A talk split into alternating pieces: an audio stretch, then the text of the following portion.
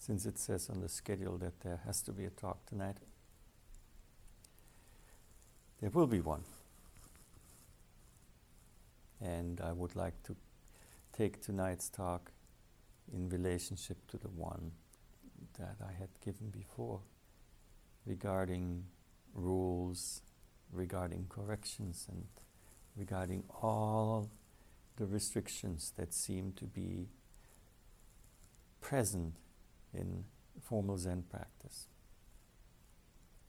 The question that arises from that is what is this all about? Why, why do we need all those restrictions? Why is discipline necessary in this kind of practice, in this kind of endeavor? These are all very good questions, especially since we are looking for freedom. Many people who arrive at this practice come with their own personal circumstances, come with certain experiences in their past and their present that could be described as burdens. There is something that brings them to this practice, and there are certain hopes, certain expectations, and certain intentions that they bring to the practice. And there's absolutely nothing wrong with that. If we ail, if we hurt, we look for something that helps us soothe, that helps us get over the pain, that helps us not be stuck in it. And of course, it is very important that when we do that, that we do not look at the pain in the way that Western medicine looks at pain, as a symptom and treat it symptomatically.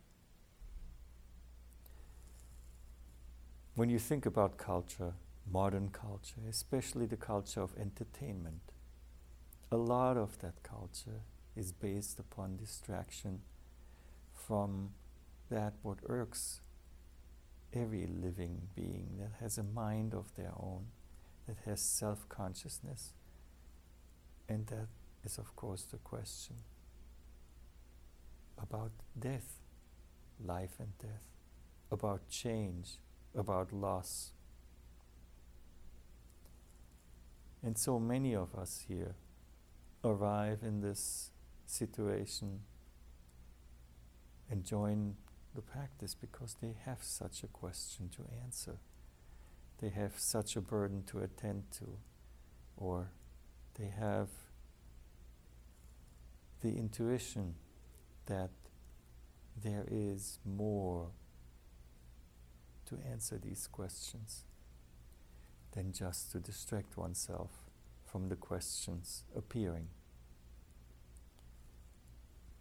What we stuff in the closet stays hidden only for so long. What we try to sweep under the carpet will only be hidden under the carpet for so long. And so some people take the initiative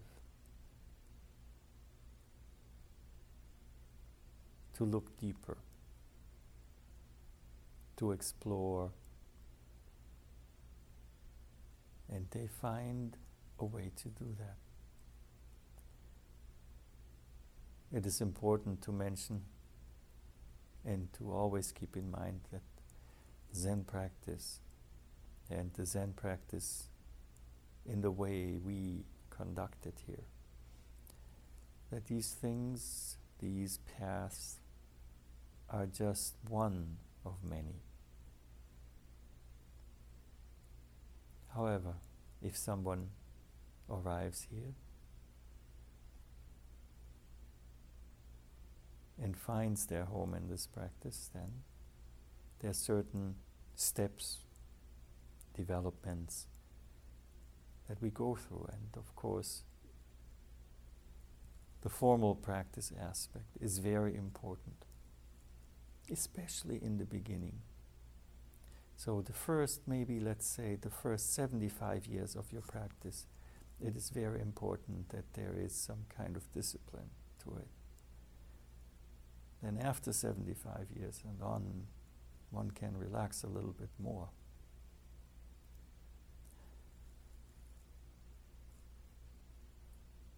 So let's return to the question why is it necessary? We are looking for freedom.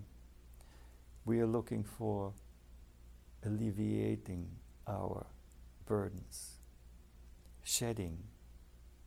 And instead of being able to just let go,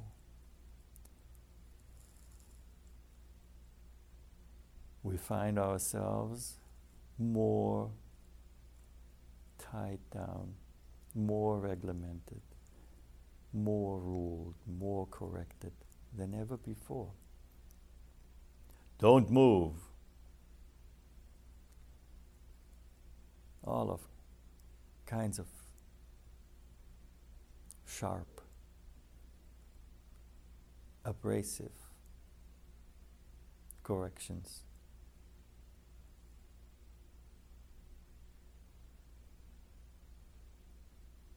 And we learn to discipline this at first undisciplined self. We learn not to give in to every whim, not to give in to every little desire. And we become very, very good at it. When I first came to practice at Mount Baldy in California, the first Seichu, I bought myself a bag of potato chips because I, I'm very fond of potato chips. And deliberately, I restricted myself to having one chip a day at night before going to bed in those few minutes before there was absolute silence except the snoring from everybody exhausted. I opened the bag and i took out one chip. Whatever it may be i stuck my hand in there and whatever i grabbed one chip i took out.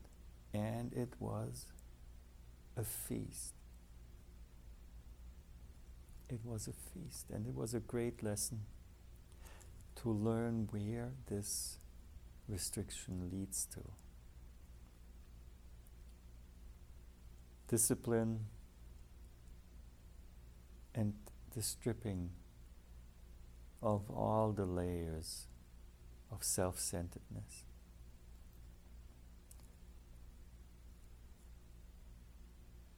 helps us correct our point of view, helps us to get to the point where we truly can let go of all the restrictions that we are not aware of, all the restrictions, all the rules, all the burdens that come with the I am this, I am that kind of self.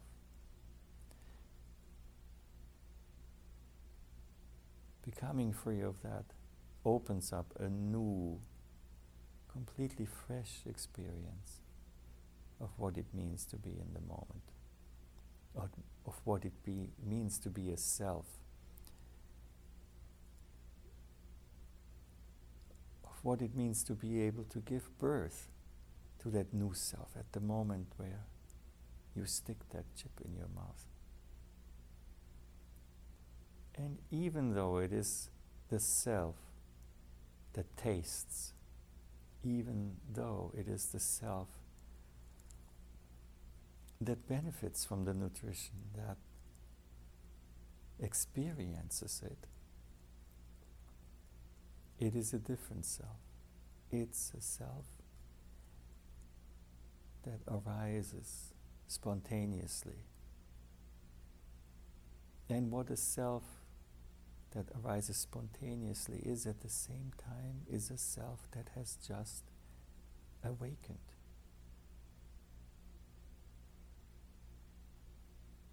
Arising and awakening, disappearing and dying. All of that is very important in this practice. And it can give you also a hint what awakened means. In order to be awakened, there needs to be a self. But it needs to be a self that has freshly arisen and that freely exists and without any resistance disappears. Comings and comings, goings and goings. Kiwame kitari, kiwame sarubesi.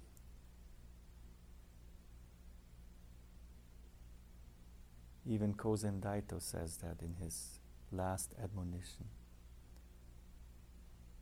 Look at the comings, look at the goings. And then the key is that even that or who looks disappears and comings are comings and goings are goings. It is counterintuitive, it's counter our logical sense that restriction will lead to freedom.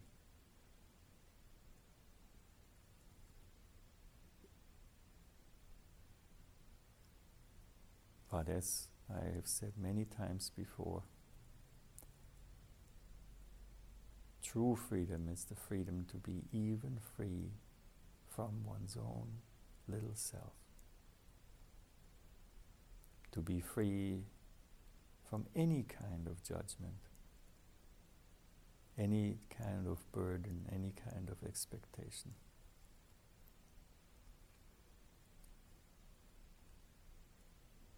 So it is okay to be strict with yourself,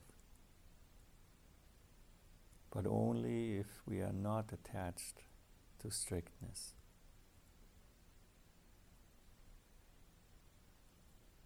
being strict is the preparation for really letting go. And as soon as that strictness, as soon as that discipline solidifies and becomes like a congealed, hard thing, then it is not of its own nature anymore. Then it is just fixation.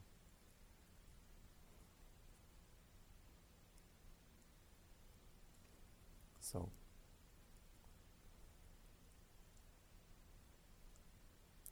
I suppose we have a few more years to go before we reach 75 years of practice where we can relax a little bit. But every period of zazen, every period of kinhin, every chanting, every sare, every morning getting up, brushing your teeth, washing your face, having your coffee, relieving yourself, going to work, meeting strangers, getting tired after work. All of these activities are the opportunities for that letting go and for that letting arise, letting awaken a self that is not tied to any of these moments.